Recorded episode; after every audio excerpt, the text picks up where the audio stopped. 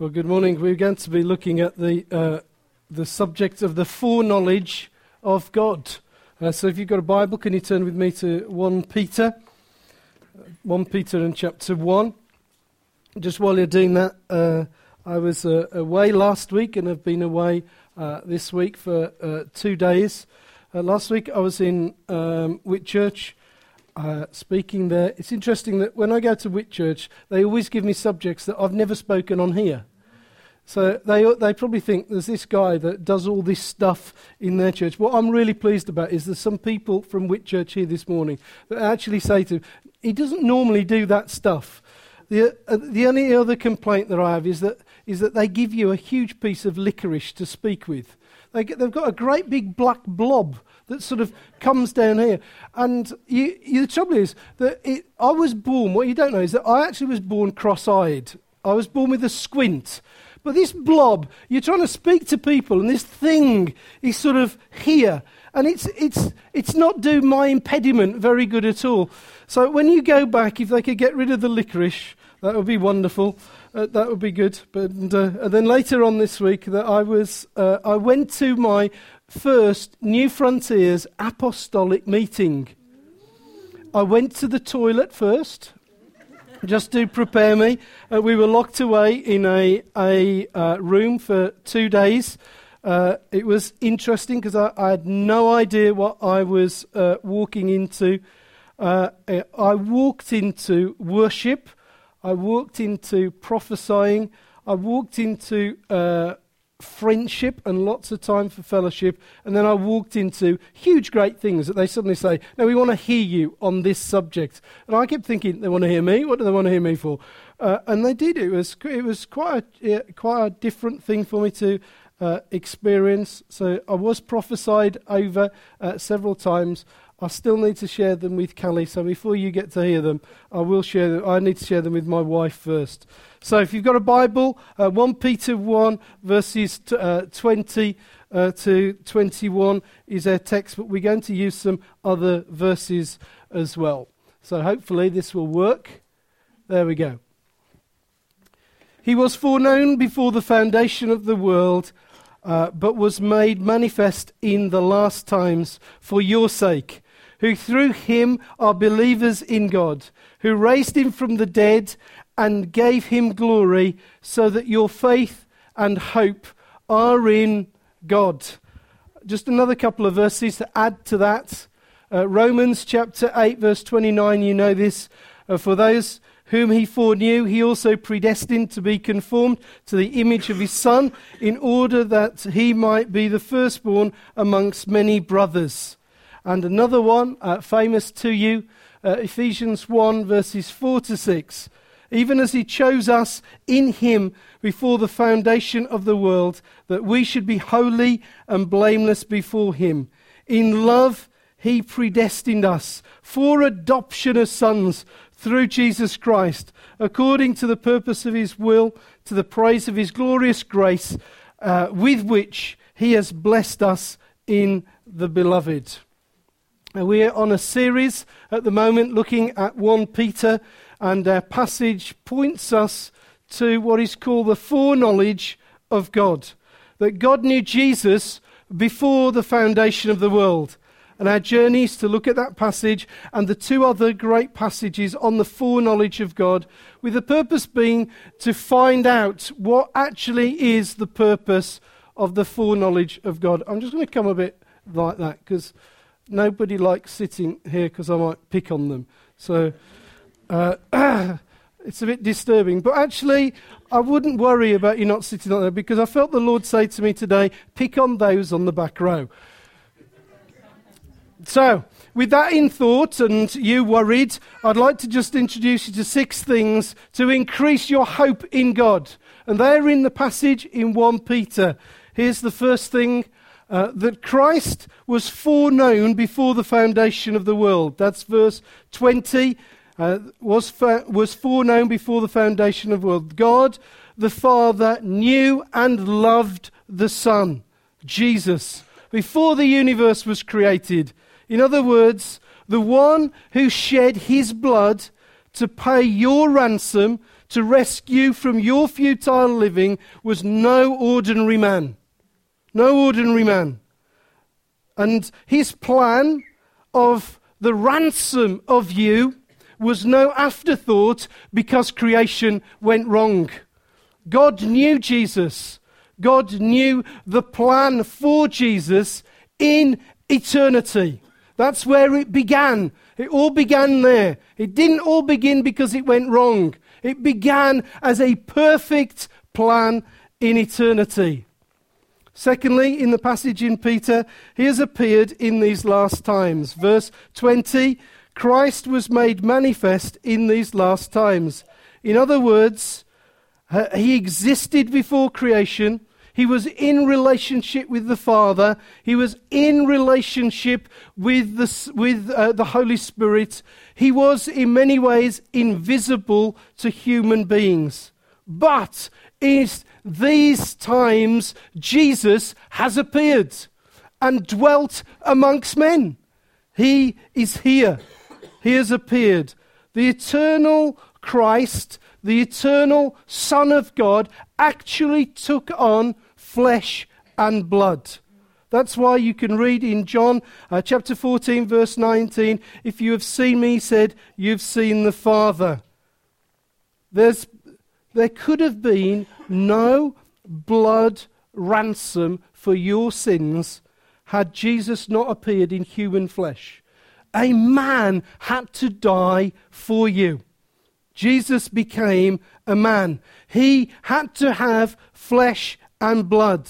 He had to come. He had to be incarnate. He had to live amongst us. He had to talk, eat, walk. He had to listen to you.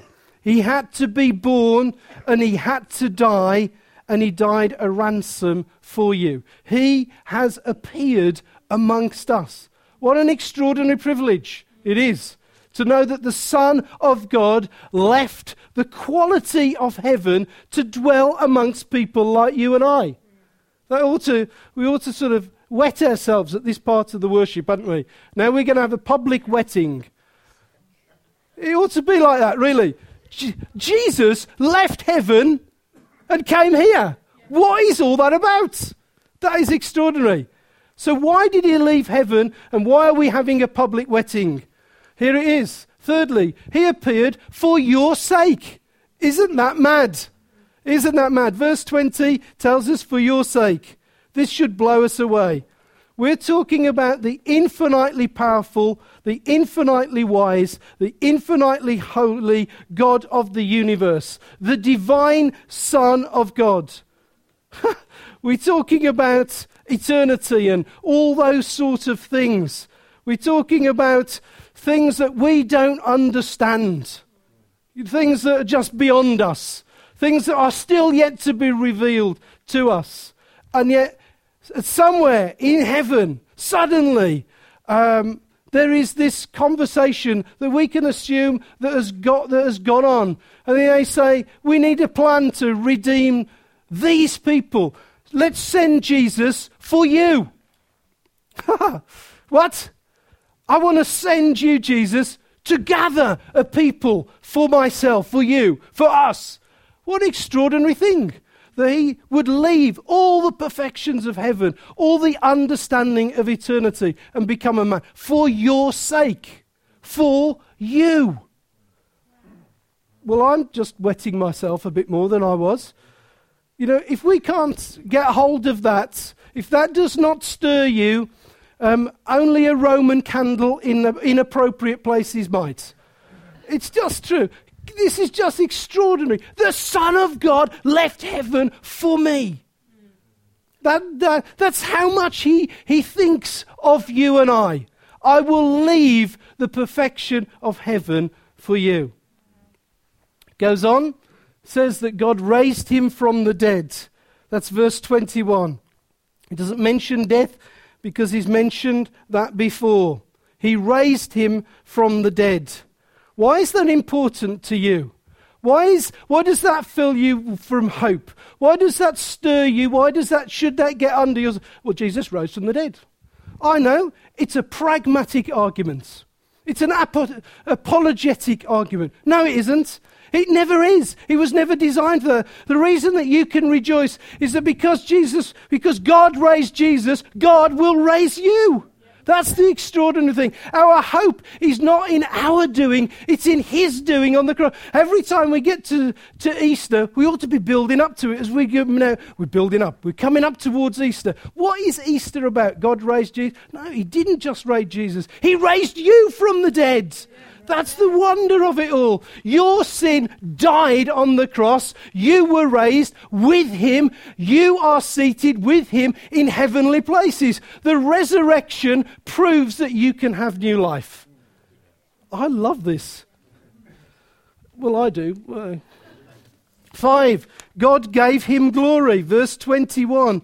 In other words, God just didn't raise him from the dead and sort of say, well, that's it then. No, not at all that. He brought him into heaven, he sat him at the right hand of God, and he rules in glory now in eternity. He, he, that's the wonder of it all. There's a man in heaven full of the majestic uh, power of God. We will know that because when he returns, we will see him glorified.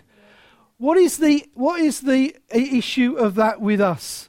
This is the way that we will be led also. He walked back into glory. We will walk back into glory. It's our path. His path is our path. We will be glorified. We will have a glorious body. You know, that's, that brings me hope, doesn't it? Do you know, some of us might not lead easy lives. Some of us might have to go through extraordinary things and face extraordinary things. Some of us might have to face that question why and that working out of understanding why is this happening to me? Why, why am I like this? Why, why is all this sort of stuff? What is our hope for this? We will be glorified. That's what fires me up. When I stand in glory. That's the thing. I will see his face. Aren't you just stirred by it? Just stood, but I am, I'm, I'm, I know I now mention this uh, all the time in my sermons, and that's because we're trying, Callie and I are trying to lose weight. We're doing the green and the red thing, you know, and for those that know all about this sort of stuff. The trouble is that, that I realize that, I don't know whether some of you older ones will understand this, you younger ones will not. I just smell a cake and it's six pound. And I don't know quite why it is because when I was young, you could give me 20 cakes and it would not affect any. I look at the things now, I go past the shop and it's three pounds. You know, that sort of stuff. You look at them on the internet because you dream cakes when you're doing, when all you're eating is, you know, would you like another, banana? another banana? You know, you know, that sort of stuff. You know, and you say, you know, I'm really hungry tonight. And what you, excuse me, just go, what you, what you really fancy is cheese and biscuits with Branston pickle. What do you get offered? No, a mandarin orange. That really does it for you. And so I, I know the failings of the body. Phil's yet to get there. He's still into the eating cakes, not dreaming cakes thing. So it's the red dot. Yeah, yeah. But what do you not realize? I mean, what we don't realize is do you, do you ever think, it? what might my perfect glorified body look like? Hey? That's got you dreaming, hasn't it? I just I'm, I'm going to get another foot on the legs. I know that. So, and sixthly, through Christ we are believers in God. Uh, we go back to the beginning, verse 21, uh, where Peter says that through Christ you are believers in God. In other words, Christ has done all the necessary work to connect you to Him in faith. He was eternally for, foreknown. He was manifest in human form. He shed his precious blood for you. God raised him from the dead. He's in glory so that you can experience glory, and these things should give you hope. Amen. Should. You, might, you should be the most hopeful people on the face of this earth. You ought to be able to have that thing, you know, walking down the road. Hope. That's you. No other people has the hope that you have. That's the fact of it. Do not let anybody say, oh, well, you know, don't. You are more hopeful than any other people on the face of this earth. The end of the paragraph uh, finishes by God saying that He's done everything through Christ so that uh, His people might uh, have faith and hope in God. But I want to take this a little bit further. I want to go a little bit deeper into this because I think we should, we should go there. I think we should stir ourselves and say a little bit further. What does that mean in regard to hope? Well, Romans uh, chapter 8 and verses 29 says this For those whom he foreknew, he also predestined to be conformed to the image of the Son, in order that we might be the firstborn of amongst many brothers. Why does Paul, as well as Peter, give an importance to the foreknowledge of God? Rachel Harmon prophesied this.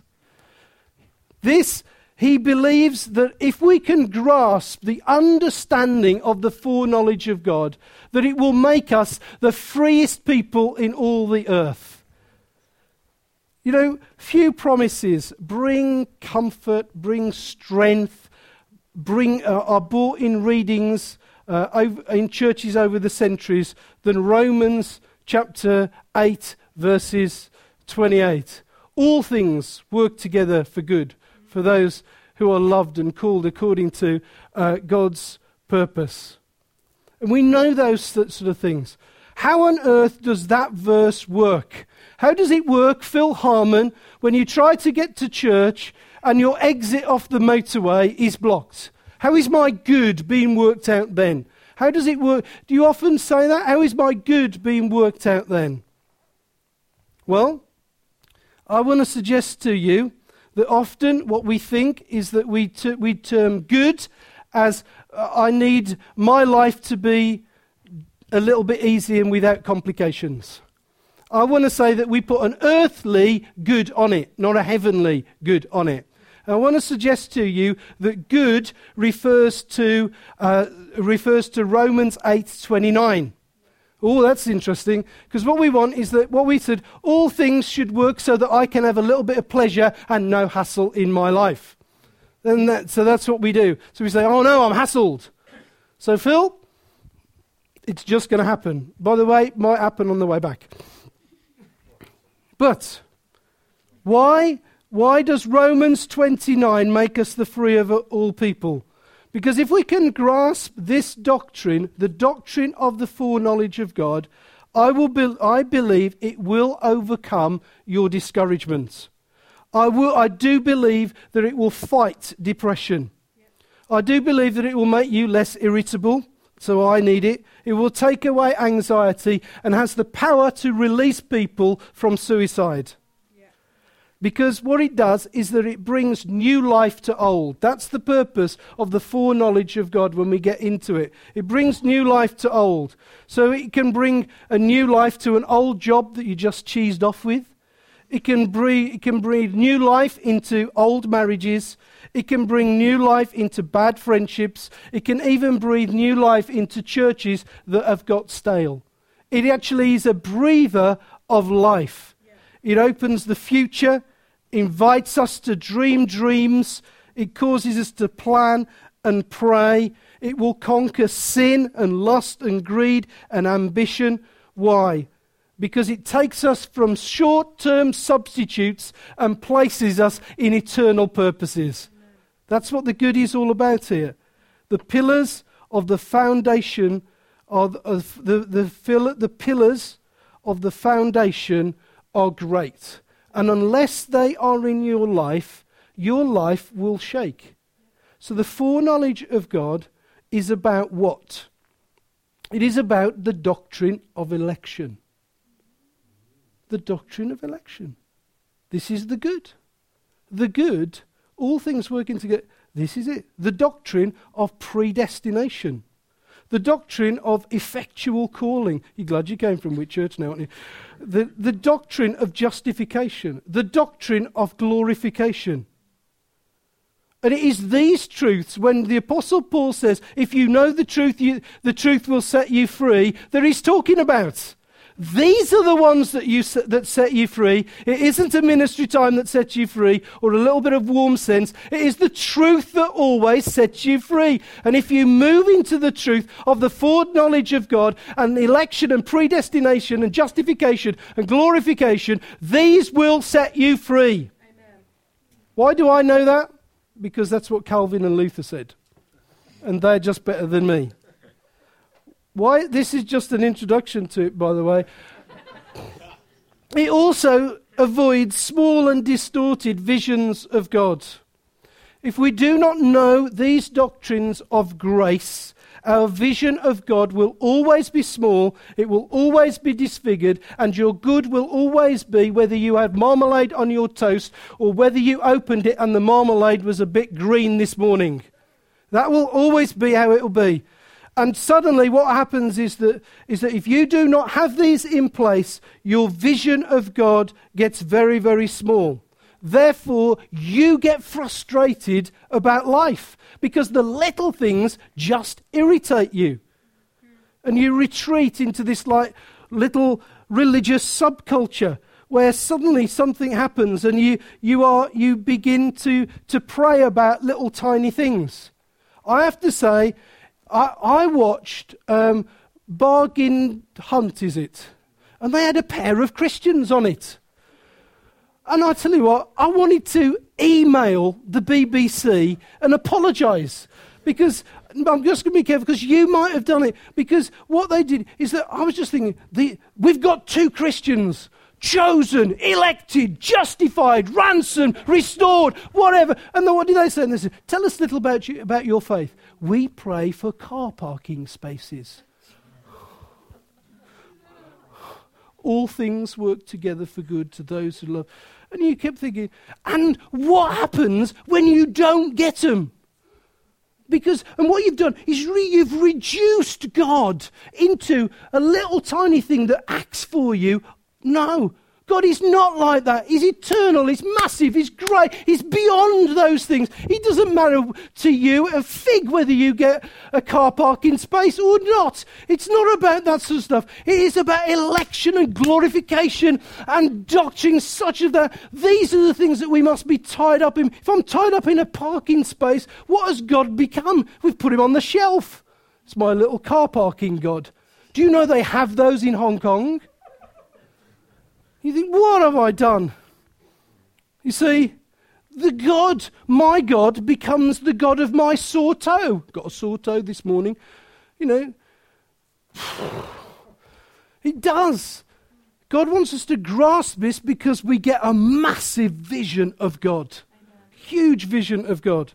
Also, it will prevent triviality in worship.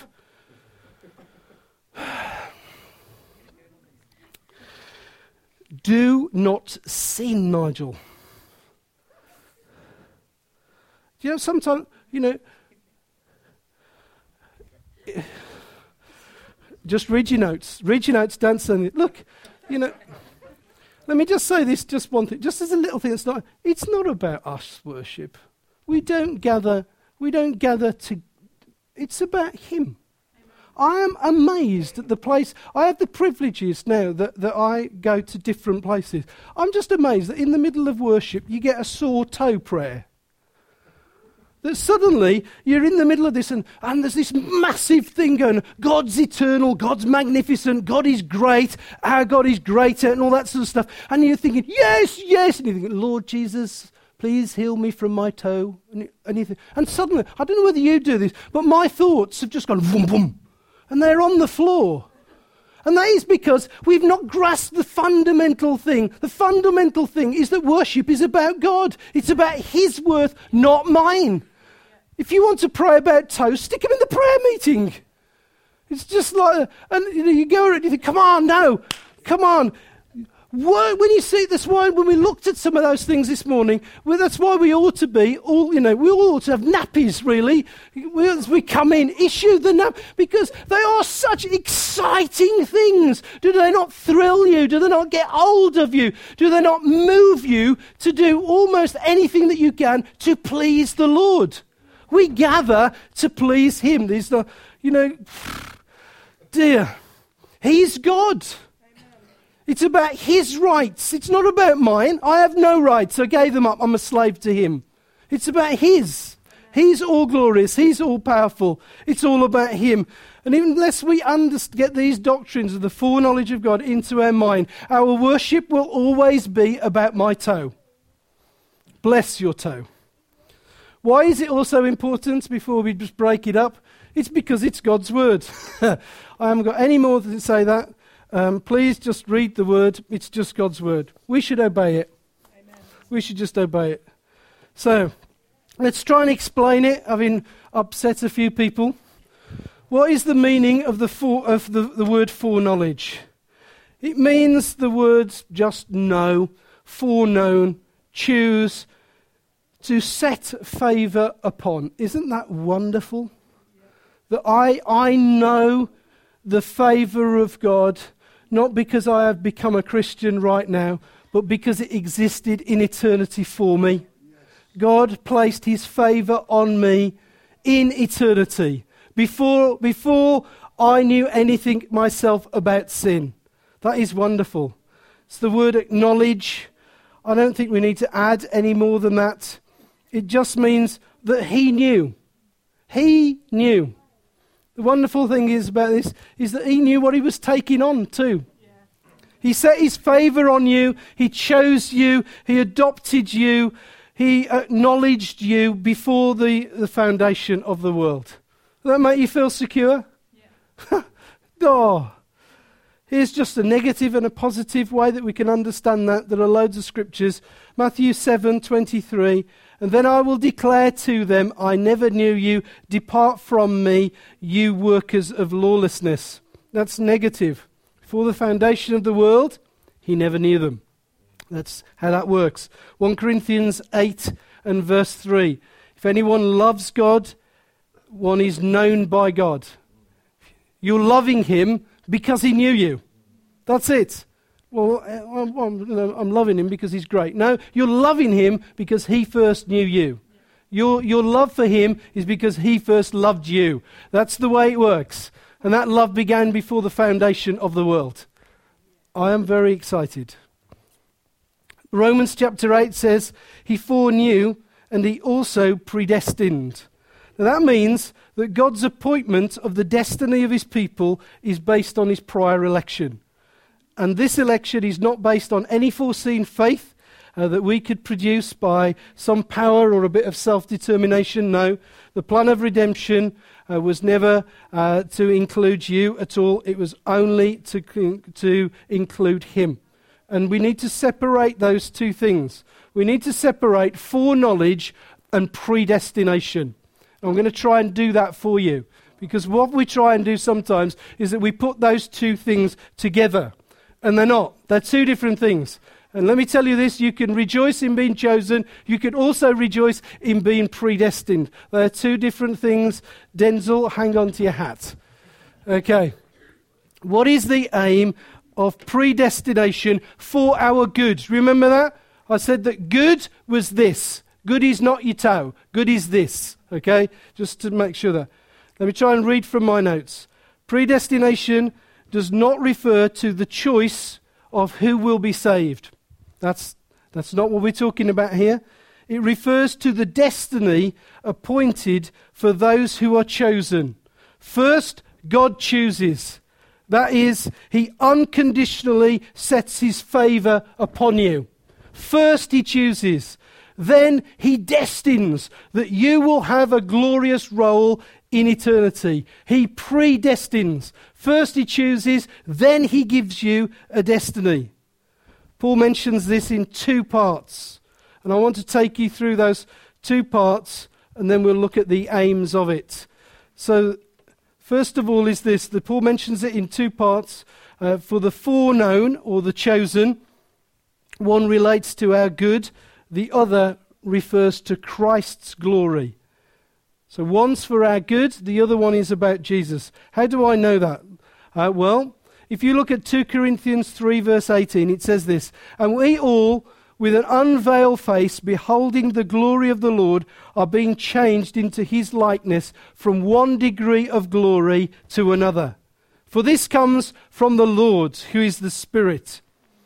The aim of predestination and how it relates to our good is that we are appointed to share in the glory of the risen Christ, both morally, in blameless righteousness, and physically in a resurrection body like his. This destiny is the glorification that Paul refers to. Those he justified, he glorified. It's underway right now. right now, you are being changed into one degree of glory to another. It's the work of the Spirit. That's it. That's the wonderful thing. What does predestination do? It predestines that God's destiny for you is to be changed from one degree of glory to another. That's the process that you've engaged on. That's what happened when you became a Christian. That God said, I want them to be changed from one degree of glory into another. Is underway by the Spirit will be completed in heaven where you will be et- eternally and perfectly glorified. I'm very excited about that God wants me to be changed. God wants me to experience His glory. We mustn't do you hear that, folk. There are some of you that think right now, I'm not sure whether this is for me, whether, you know, I, you know, just stand back. And, no, God wants you to experience His glory. What Moses could not face, you can face. That's wonderful. What Moses had the tail end of, you are working through in your lives. You can experience Christ's glory in, in greater measure for the rest of your life, even if you can't contain all of it right now. There's more glory to come. Do you think that's wonderful? Do you know, I have to admit, I love worshipping near Denzil. And Kelly and I, excuse Denzil and Dorothy, have had this conversation Sometimes when we drive in the car, we've often said, you know, who do we want to be like when we're old? Uh. and one of the things that Kelly and I have said, and I know that Denzel and Dorothy will be very embarrassed about this, is that I just want to worship when I'm Denzil's age, like Denzil worships. I don't know if you've ever been by him sometimes. The other, the other meeting, he suddenly went, The Holy Ghost is here. And Denzel was all over the place. And I thought, I want to be like that. I want to be still going from one degree of glory to another. If you stand by him, he's acknowledging great truths all the time. He's praying, he's shouting out to Jesus. He loves Jesus. And I don't want to put him on a pedestal at all. And he wouldn't want me to do that. But I, what I want to say to you is Denzil journey is this one. He's sort of saying, No, there's still more to come. There's still more experience of Jesus. I know that I'm this age. I know that this body is frail, but I'm going to go for it because there's glory to come. Yeah. Oh, do you want to be like that? Sort of like heaven's door opens and, and glory's not a surprise. No, you just think, no, I, he's such an example for me in worship. I don't want to be a 20 year old passionate person. I want to be a 90 year old passionate person. In fact, I want to be a 90 year old doing the 20 year olds out. It's me. Because there's glory for me to come. And some of you older ones, you need to know that. You have not finished. There's glory for you to be had. Don't stop. Take it. It only, there's only, what are you going to do? Well, I'm going to wait now. I'm 70 and I'm going to live till I'm 90, and the glory that I had was when I was 25. It's not worth it. No, change from one degree of glory into another to come. It's wonderful. This is the aim of our predestination. Secondly, the aim of predestination is although it is for you, it's for Him also. The ultimate goal of God's eternally predestined plan of salvation does not t- finish on a human being, it terminates on Him. It is always about Jesus. His glory has the preeminence over our glory. Do you hear that? He matters more than you. It's what John the Baptist came to discover. God destined us to share in Christ's glory so that we can point back to his glory. That's what it's all about. We're conformed to his image. We experience glory after glory. It points back to him. It is always about not my changing, but, but what he has done. So when God created a second born and a third born and a millionth born and a sixty millionth born and a billionth born, it might be that his son would be exalted, that his Son might be praised, that the predestination of us all is that Jesus has the preeminence in all things. It is all about His glory and not. So, as we're changing from one degree of glory into another, we're saying, This is not about what my benefits are, this is about Him. This is always about Him. I was just away for a, a few days uh, last week, and uh, I felt God speak to me, and I felt that I ought to share it with the guy that was leading the meeting, which is, isn't always good because uh, they're the big guys, aren't they? And this was a New Frontiers apostolic leader. And I felt that God had a word for, for him. And for a while, I just thought, you know, I can't do this. I can't do this. Because I was nervous, I was the new guy and all that sort of stuff. And they were being friendly and being very kind, but I battled with it like you battle with, you know, should I share something on it? So we're just the same. So in the end, I thought I would go for it because what happened is they said, Look, we'd like to put the guy in the middle and pray for him. And I thought, Okay, Lord, I'll be obedient. And my word was simply this Why me? Why me? And I felt just to say to him, Why me is, is the answer to everything. It is the answer about grace. It's the answer about every. Why me? So, anyway, I just stood up and you know just put my hand on his chest and said, "Why me?" And he just went boom, and I thought, "Okay, right." And this of stuff, and I just felt to say to him, "Look, the apostolic message is why me, because that's the way that th- this is all about. It is why me. First of all, it begins why me, and then you think, now I understand what why me is about. It's about why me, yes, but and in the end, it isn't about me." it's, it's the wonder of it is why me? Why did God choose? The next thing is that He chose me to glorify Him. Why me is the wonder, but it is about Him. The apostolic message is why me. The wonder of it is it's about Jesus. It is all about Him. I'm just um, amazed. The unmistakable, unspeakable wonder about the predestination is, is this it is about the glorification of Jesus. We are about giving him the glory. So let's try and anchor this practically. God's choice for individuals, then.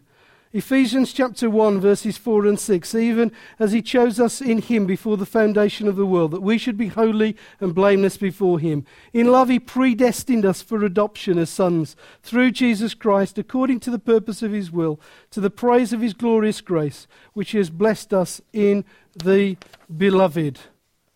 God's choice of individual uh, for salvation. God's purpose in the salvation of his people is absolutely invincible. It cannot fail. Why can it not fail? Why, is, why do we need to know that? We need to know that because it gives us all the security that we have in regard to our faith. Verse 4 He chose us in Him before the foundation of the world. Our security is not in our behavior here. Our security is not in how we feel, it is in a decision in eternity. We were chosen in Him. In Him. Your salvation did not begin with your choice to believe. A choice which you thought was real and necessary. Your salvation began before the foundation of the world. God planned the history of redemption that would include you. He ordained the death, He ordained the resurrection. He chose you through His own Son. You were chosen in Him. In Him. Is wonderful. The glorious, unshakable, objective of, of, the, the, of understanding this is that you might be secure. That's why the Apostle Paul says, I want you to consider your calling. Why is that important? Why is the Apostle Paul saying that? Why do we pass those phrases? Because what it does is that it brings security. If I, if, I, if I consider my calling, I consider when the calling happened, it stirs me to worship, it stirs me towards God, it gives me a firm foundation. I can serve Him gloriously because I consider these things. Paul said the other thing let him not boast, not let him who boasts boast in the Lord. What, what is the what should we do? Be boasting? Surely we should be. No, we, of course we're boasting in the Lord. What we're saying is, look, I'm looking at this. My boast is the boast of assurance. God chose me. God plucked me out. God wrote my name in the Lamb's book of life. All of this is about Him and not about me, bringing peace and confidence and courage and strength. How can I go into any situation? Because I can consider my calling. Just can, can do that. I think there's some wonderful verses. Don't you think of Romans chapter 8, verse 33? The Apostle Paul is working all these things about all things work together for good and those predestined and all that sort of stuff. And suddenly he says, Who can bring a charge against God's elect? The answer is that he wants them to answer that. He wants them to go, No one. Why can't they? Because we were chosen in the foundation of the world. Who can bring a charge against you? Do you hear that prophetically from the Word of God? Who can bring a charge against you? The answer is always no one. No one. but it's more than that. I think one of the most saddest feelings of the world is that your life is going nowhere. That you are alive, but that's about it. I'm just existing. You feel like there's no point in being alive, but you do have an occasional daydream.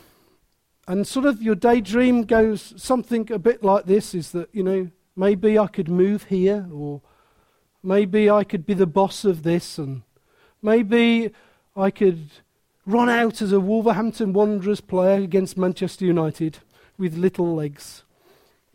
You have, maybe we could have a cruise, a bigger house. Maybe it could be all that sort of And you have these dreams and you lie in bed stroking the sheet, feeling that these should be silk as I lie there, and purple at that.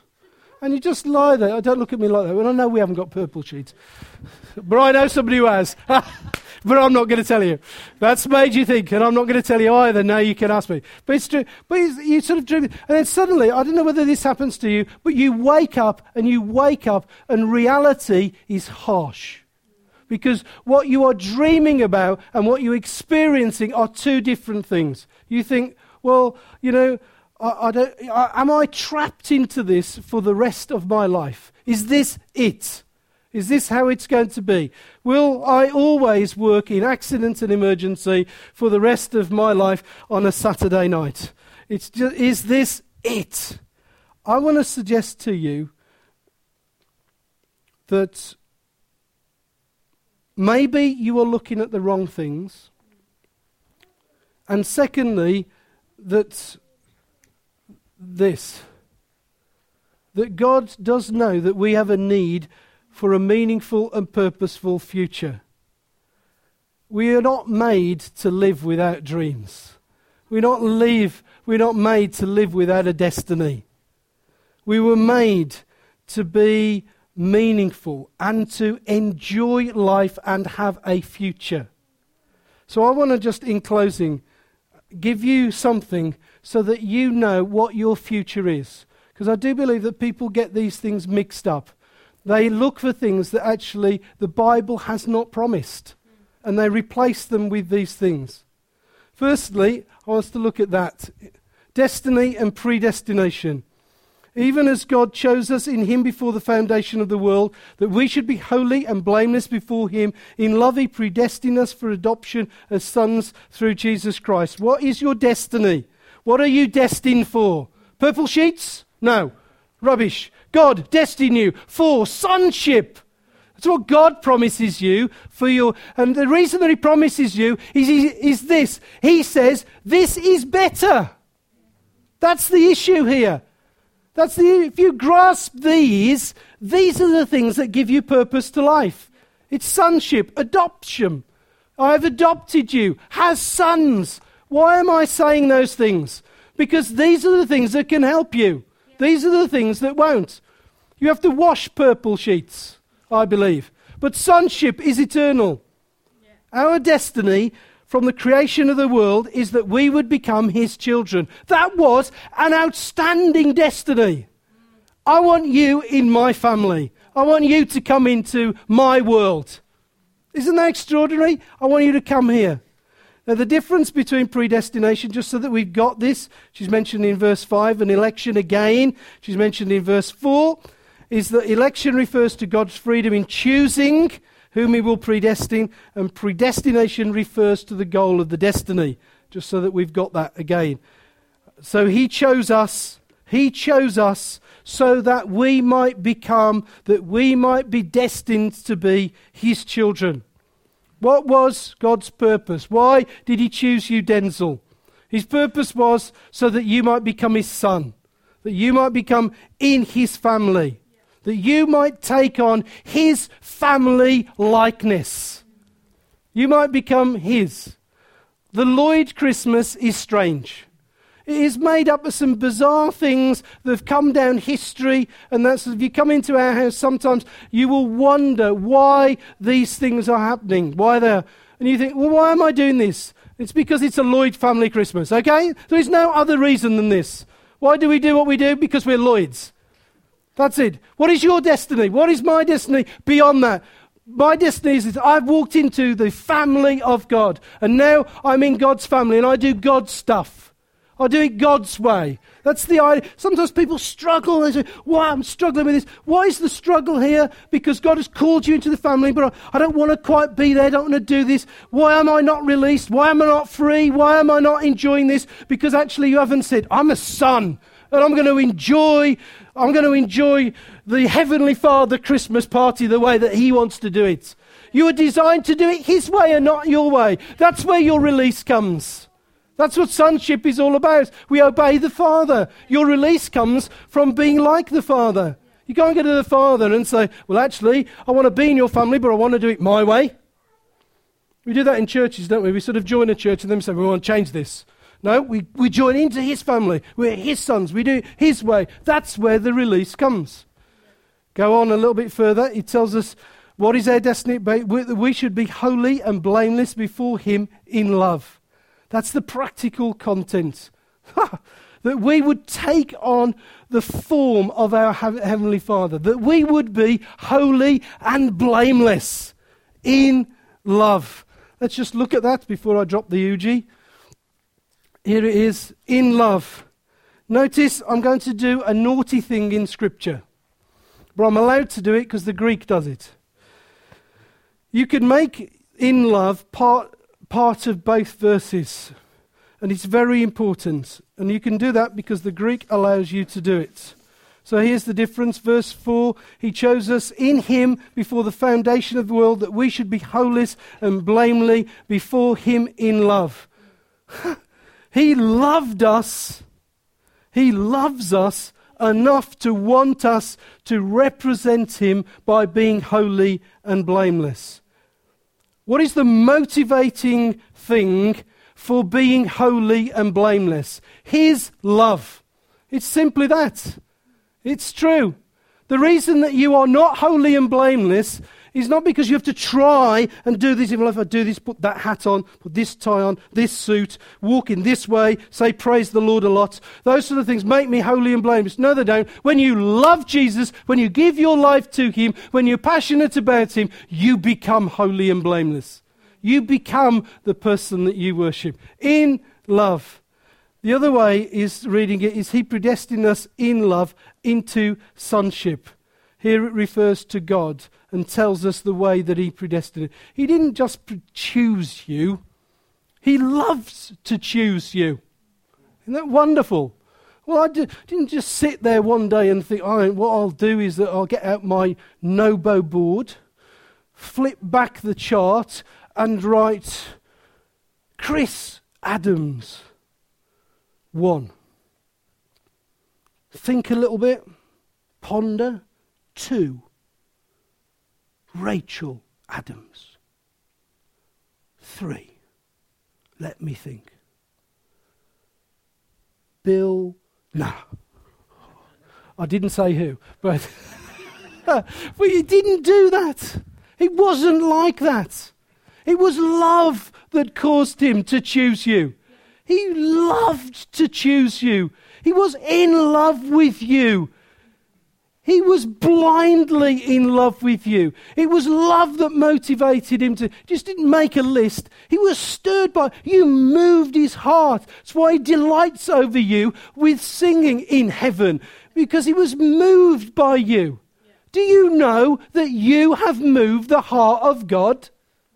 That is extraordinary, folks. You think, oh my goodness, I don't feel loved. Balderdash!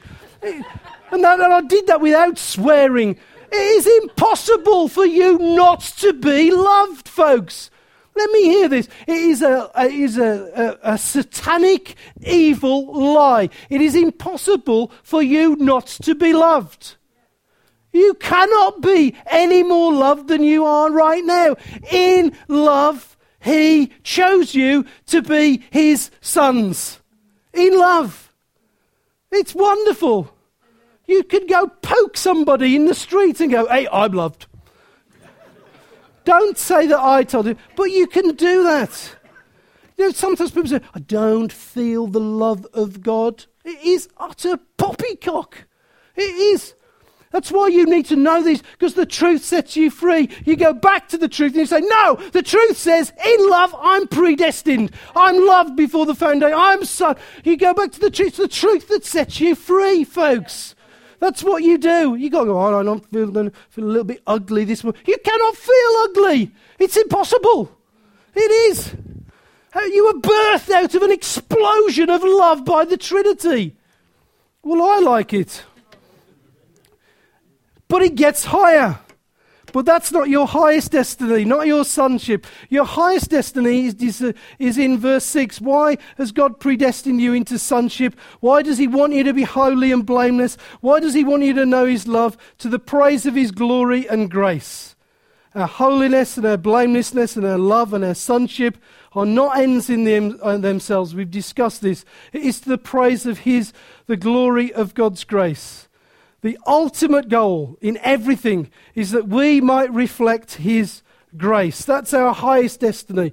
Your highest destiny is worship. Amen. It is. I was extraordinary because going away for two days, I thought, this is going to be mad because we've got to talk about big things in New Frontiers. And I was sort of driving up in traffic jams, not driving really very well, but I was nudging forward in second gear. And I kept thinking, well, you know, never been in a meeting like this. What are we going to do? We got, you know, there's there's 600 churches and you know all this stuff. There's Brighton conferences and prayer and fasting. And thought it's going to come thick and one. And I was going things like, can you imagine the agenda? The agenda must be huge. And I go and all this sort of stuff. And I was really sort of, you know, whoa, whoa, this is going to be like. I arrived and there's a blank piece of paper and a pen on my seat, and I'm no agenda. So and, this is make all the admin people now go, mm, and so they started the meeting with coffee. And I looked at this and I thought, there's no, everybody's got a blank piece of paper and a pen. Nobody has an agenda. And then I thought, somebody must. The event, the agenda will be revealed. And what was really interesting is that they opened up like this and they said like this, we have no agenda over these next two days. And I went, oh, no, what am I going to do? And they said, the agenda is this we are gathered to Jesus. And they said, if we do nothing, then we've done our primary calling, which is to worship the Lord. And I thought, how am I going to explain this to Callie? And then I thought, the church has paid for me. How am I going to explain this to Steve? Because Steve's going to say, and what did you do? Well, we worshipped for two days. And did you discuss major things in New Frontiers? Well, don't ask me that question. We worshipped for two days. And the bloke said this We are about, Je- we are always about Jesus. Always. It came through Jesus. So it stays with you. Everything. You were predestined through Him. Through Him. He has done that for you. He brought you into it. We'll move on because I want to finish. but here's the mad thing You've probably heard me say this story before. Uh, one of the mad things about my life is that, that I was a, the product of a visit to Weymouth. it is true. And what. See, uh, and the reason that I'm a product, and the, you see, if I was the Beckhams, I'd be called Weymouth. and from now on, you could call me Weymouth Lloyd. And the reason that I'm a product of, of Weymouth is that, you see, now, you, all the ones that laugh will now feel a little bit guilty. And all the ones that have been to Weymouth and all those that are in here and now need to, sorry, you need to ask your mum about that, Abigail. Which, now, would you ask your dad about it? That would be better. Yeah, because your dad would love to answer that question. And the reason that I am this is that, is that this is the conversation, is the true conversation that went through. My mum, as, as I've said before, had lost two children two girls, uh, and uh, they lived for a little while, and we they lost them. And so my dad to me was always old. He was uh, 40 odd when I was born, and uh, so you know to my dad, I, you know he was he was an older guy uh, to me when I when I was growing up. And one of the conversations that they, they had is that, and, and probably think, should, should we keep trying? I'm sorry about this, Abigail, just put fingers. Should we keep trying? And the conversation that they had was that Weymouth would be one last go. Weymouth. this is Weymouth. So here you go. You can take. It's all right, Abigail. Now we're all right, and that sort of stuff. The question is that I have had all my life, and, and the ones that know me will ask this: is I have two questions. One, one. Why, why didn't my two sisters live? That's my question. If one sister had lived, would, would there have been a Weymouth? If two sisters had lived, would there have been a Weymouth? And uh, those sort of things go round in my mind. And probably in your situation, there are things that you've got things like that. There, you just think, I, I'm not sure. And the ultimate ground and our deepest foundation of becoming blameless and holy in love, experiencing sonship, is that there is a deeper ground to all this that just takes us into the realm of not understanding, but actually wonder and that is there is a sovereign free will of God that is beyond me. It just is. Verse 5 says this God predestined us to sonship through Jesus Christ for himself according to good the good pleasure of his will. Do you hear that? You are the product of his good pleasure. It pleased him to choose you. When he wrote your name in the Lamb's Book of Life, he had a laugh. Nigel Lloyd.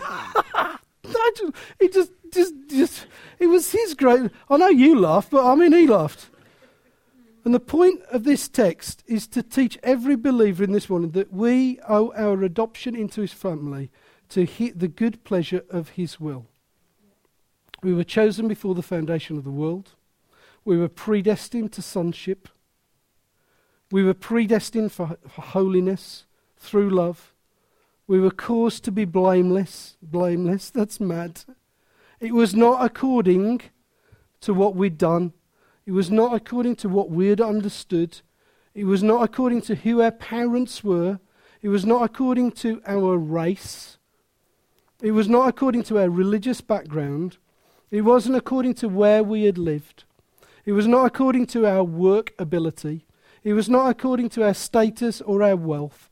It was not according to our will at all. We were chosen and predestined according to His good pleasure and His will.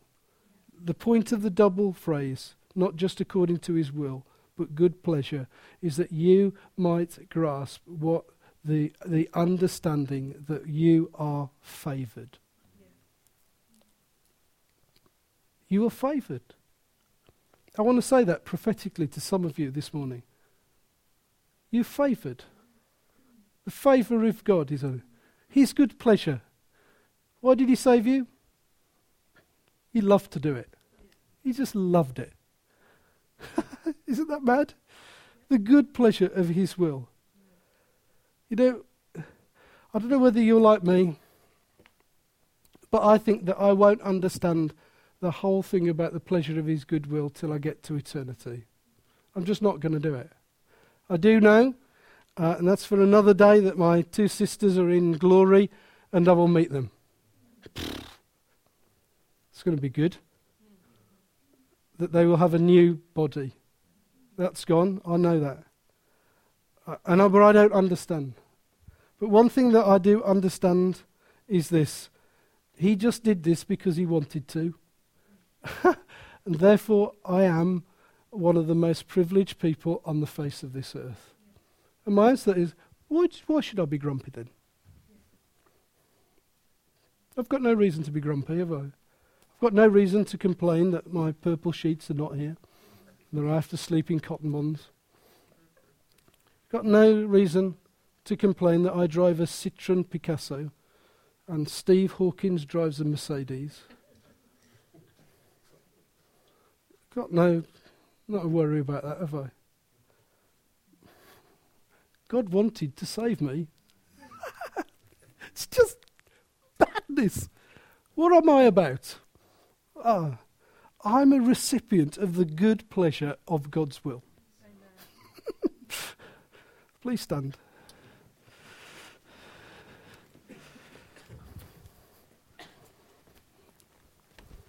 Um, I just want to pray because I, I just feel that some of you need to know the pleasure of God. And I just want to pray that. I don't know whether you want to sing something. Pardon? Something upbeat? Do you fancy an upbeaty one? Mm-hmm. Fancy a little dance? Well, you know I will. and yes, I, I, will look an idiot while you all stand there, but who cares? I just want to pray uh, because I just want to pray just for people while you while you're moving that way, guys. I just want to pray for some people that I just think that they battle with the pleasure of God. And I just want to pray for you, if I may. Let's just lift our hands together. Holy Spirit, this is not about me, and this is not about either doing anything other than aligning ourselves with your word. And Father, I want to pray for anybody this morning that just feels that God could never love them in this way. And I just thank you that you, it, is, it is a non argument. I want you to know the pleasure of God. I want you to know that when you were chosen, it was of His good pleasure. He wanted to, He loved you, it was His pleasure, it was His delight. It was His gift to you. I want you to know that when you were saved, that heaven exploded over you. I want you to know that. I want you to know uh, that mighty men of God that went before you danced in heaven over you. I want you to know that. I want you to know that that day has not stopped. In heaven, that you have someone who looks at you and is pleased. This is my son, in whom I am well pleased. This is my son. And I want you to know that there will be a day when heaven's doors opened and you will be welcomed not as a failure and as a mess up and somebody that has cocked one or two things up in life, but actually you'll be welcomed. Welcome in, good and faithful servants. Come in, my son. Come in, my son. Come and enjoy me. And Father, Holy Spirit, I want to ask you for the revelation of pleasure to come right now. The Father is pleased with you. The Father is pleased with you. The righteousness of Christ is upon you. The sonship has been given to you. You adopted, chosen before the foundation of worlds. You are His. Hallelujah. Amen.